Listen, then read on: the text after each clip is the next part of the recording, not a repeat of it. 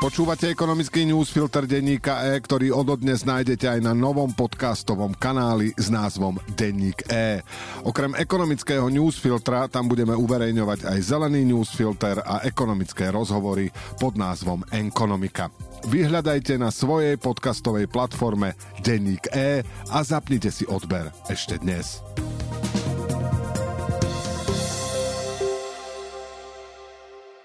Týždenník The Economist každoročne vyhlasuje krajinu roka a za rok 2023 vybral tento raz Grécko. Pre nás je to o to zaujímavejšie, že pomoc Grécku stála v pozadí rozpadu vlády Ivety Radičovej, ale aj preto, lebo po nástupe štvrtej vlády Roberta Fica sa čoraz častejšie hovorí o tom, že Slovensko sa vydalo gréckou cestou, upozorňuje bývalý minister financí Ivan Mikloš. The Economist však ocenil to, že hoci Grécko pred vyše desiatimi rokmi skrachovalo, prešlo de facto nútenou správou a muselo osekávať verejné služby, znižovať platy a dôchodky, krajina sa dokázala pozviechať a rýchlo opravila nielen svoju ekonomiku, ale aj politiku. A zodpovedná a kompetentná stredopravá vláda, ktorá to dokázala, bola v Lani opätovne zvolená, pripomína Ivan Mikloš. Ekonomický newsfilter má dnes 1320 slov a pripravil ho pre vás Oliver Brunovský. Ja som Braňo Bezák. Hospodársky rast v eurozóne by sa mal v tomto roku držať okolo 1%. Potiahne ho najmä súkromná spotreba vďaka rastu miest a nižšej inflácii. Investície by podľa Európskej centrálnej banky mali rásť len o 0,4%. ECB bude minimálne v prvej polovici roka udržiavať úrokovú mieru na rekordne vysokej úrovni a ani v ďalších mesiacoch sa nečaká jej výrazné zníženie. Drahšie úvery a prísnejšie podmienky financovania obmedzia aj firemné investície. Tie by sa mali začať zobúdzať až v roku 2025 po uvoľnení menových politík. Hoci európsky centrálni bankári očakávajú v budúcom roku výrazné oživenie rastu globálneho obchodu z 1,1% až na 3%, výhľad pre export z eurozóny nie je až taký priaznivý. Cenovú konkurencieschopnosť európskych ekonomík oslavujú vysoké ceny surovín a v eurozóne aj zhodnotenie eura za posledného poldruha roka. Situácia na trhu práce by mala ostať stabilná. ECB očakáva v budúcom roku mierny náraz nezamestnanosti na 6,6 s tým, že v ďalších rokoch bude klesať. Aké sú hlavné riziká? Kým v minulom roku to boli najmä bezpečnosť a vysoké ceny energií, v tomto roku hrozia aj ďalšie ozbrojené konflikty a voľby. Prípadná eskalácia vojny na Blízkom východe môže opätovne zdvihnúť ceny energií a zablokovať dopravné cesty cez Červené more.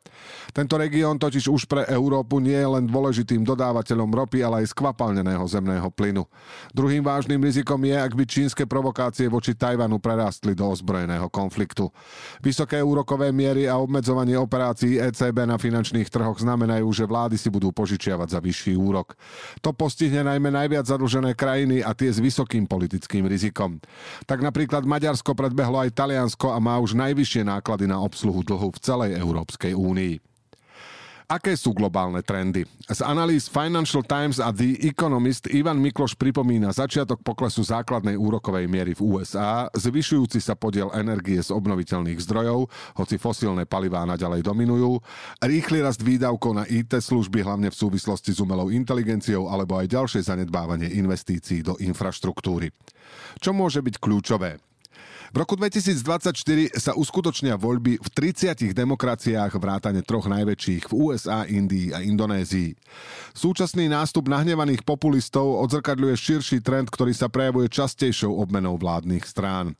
Víťazstvo Donalda Trumpa v Spojených štátoch by prinieslo opätovné zhoršenie vzťahov, protekcionistické clá a oslabenie, ak nezastavenie bezpečnostnej podpory zo strany USA. Obdobia okolo volie pritom veľmi často znamenajú aj nižšiu finančnú disciplínu, vyššie deficity a dlhy. Odpor proti migrácii. Hoci väčšina bohatých demokratických krajín má nedostatok pracovných síl v súvislosti s rekordným volebným rokom, to môže paradoxne znamenať príjmanie nových reštriktívnych opatrení obmedzujúcich migráciu. Európska odolnosť. V Lani rástla americká ekonomika 5 krát rýchlejšie ako európska a zaostávanie Európy za USA sa ďalej zväčšilo. Väčšina európskych indikátorov je však prekvapivo silná. Inflácia rýchlo klesá a ekonomika sa prekvapivo dobre vyrovnala s reštriktívnou menovou politikou. Rast mimo Číny.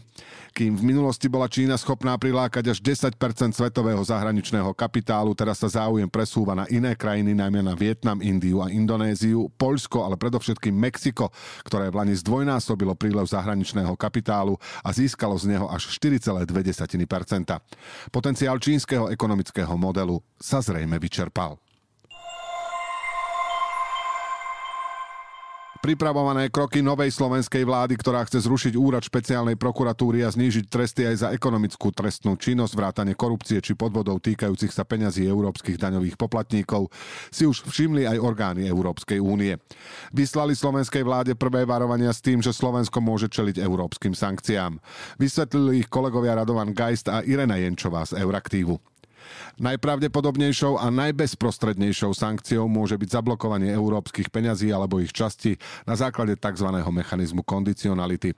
Ak krajina nemá adekvátne mechanizmy na ochranu európskych finančných záujmov, Únia môže platby pozastaviť alebo ich krátiť. Môže ísť o poľnohospodárske dotácie, eurofondy z rozpočtu 2021 až 2027 alebo peniaze z plánu obnovy. Ako by to prebehlo? Po prijatí spomínaných zmien Európska komisia spustí vyšetrovanie, či nejde o porušenie princípov právneho štátu, ktoré priamo ohrozuje finančné záujmy únie alebo riadenie jej rozpočtu. Ak komisia zistí takéto porušenie, výhrady tlmočí vláde. A ak tá adekvátne nezareaguje, komisia navrhne vhodné a proporčné opatrenia rade, ktorá ich schvaľuje kvalifikovanou väčšinou, čo znamená, že napríklad Viktor Orbán ich nemôže zablokovať. Sankcia tak na Slovensko môže dopadnúť už v priebehu niekoľkých mesiacov. Sankcie by nemali poškodiť konečných príjemcov peňazí, teda samozprávy, firmy alebo organizácie. Členská krajina má pokračovať vo financovaní projektov, akurát ich nedostane uhradené z európskeho rozpočtu. Pri napätých verejných financiách však na to Ficová vláda bude veľmi ťažko hľadať peniaze. Aj keď úroky na hypotékach by mohli mierne klesnúť, na pôvodne nízke úrovne sa už nevrátia, hovoria v novoročnej ankete odborníci na reality. Zhodujú sa však v tom, že trh nehnuteľností sa bude tohto roku stabilizovať. Čo sa stane s cenami? Budú najstabilnejšie za posledných 5 rokov a na konci roka trh skončí v pluse, predpovedá analytik realitnej únie Slovenskej republiky Vladimír Kubrický. Pokles cien nehnuteľností sa postupne spomaľuje. V niektorých lokalitách sme zaznamenali mierne nárasty. To naznačuje, že by sme sa v najbližších mesiacoch mohli dostať do nového rovnovážneho stavu. Myslí si Michal Pružinský, analytik nehnuteľnosti SK. Nižšie ceny môžeme očakávať predovšetkým pri starších panelových bytoch alebo pri bytoch pred rekonštrukciou. Kvalitné byty v atraktívnych lokalitách si budú cenu držať aj naďalej, hovorí Jan Hrubý, ktorý zastrešuje realitné kancelárie pod značkou Remax. Súčasná situácia na realitnom trhu ešte stále praje prenajímateľom, keďže mnoho ľudí kúpu bytu odkladá. Dopyt je naďalej vysoký a ponuka relatívne nízka, preto sa ceny za posledné roky zvýšili. Predpokladám však, že momentálne sme na vrchole cien nájmov, hovorí Branislav Čuris Fingo Recloud. Podľa Moniky Šifelovej z Bratislavskej Metropolitan Real Estate Group sa už prenajímatelia museli prispôsobiť príjmom obyvateľstva. Po drahších bytoch je nižší dopyt, pretože rozpočty obmedzili aj ambasády a korporácie, no ani ona aj vzhľadom na infláciu nepredpokladá, že by ceny nájmov klesali. Úrokové sadzby ostanú stabilné. Keďže sa očakáva pokles hlavných sadzieb ECB, ku koncu roka by sa mohol spustiť konkurenčný boj medzi bankami o refinancovanie klientov, čo by mohlo priniesť aj prvé pohyby úrokových sadzieb smerom nadol, prognozuje analytik Michal Pružinský. Podľa Tomáša Kubu, makléra spoločnosti Riešime bývanie, sa však v tomto smere negatívne môže prejaviť bonifikácia hypoték. Banky budú možno menej ochotné rýchlo znižovať úroky. Na záver v krátkosti. Nový stavebný zákon zrejme začne fungovať až na budúci rok. Ministerstvo dopravy navrhuje posunúť jeho účinnosť o rok až na 1. apríla 2025. Od tohto ročného apríla začne s úpravami platiť len zákon o územnom plánovaní. Ministerstvo zároveň pripravuje niekoľko úprav v aktuálne platnom stavebnom zákone, aby sa rozšíril okruh stavie, pri ktorých sa zlúči územné a stavebné konanie, aby sa zásadne skrátil čas ich prípravy. Japonský výrobca Nippon Steel je presvedčený, že plánovanú akvizíciu amerického US Steelu úspešne dokončí a to aj napriek odporu odborových zväzov v USA a niektorých senátorov. V decembri oznámená transakcia štvrtého najvyššieho výrobcu ocele na svete v hodnote 14,9 miliardy dolárov sa skomplikovala aj preto, že Spojené štáty sú v predvolebnom roku. Kontajnerové lode Maersk sa nebudú plaviť cez Červené more. Dánska spoločnosť ich presmerovala na trasy okolo Afriky. Dôvodom je situácia v regióne, keď jemenskí povstalci na obchodné lode útočia. Rozhodnutie druhého najväčšieho operátora kontajnerovej dopravy na svete môže skomplikovať situáciu v globálnej logistike. Ekonomický newsfilter dnes pre vás pripravil Oliver Brunovský. Do počutia zajtra.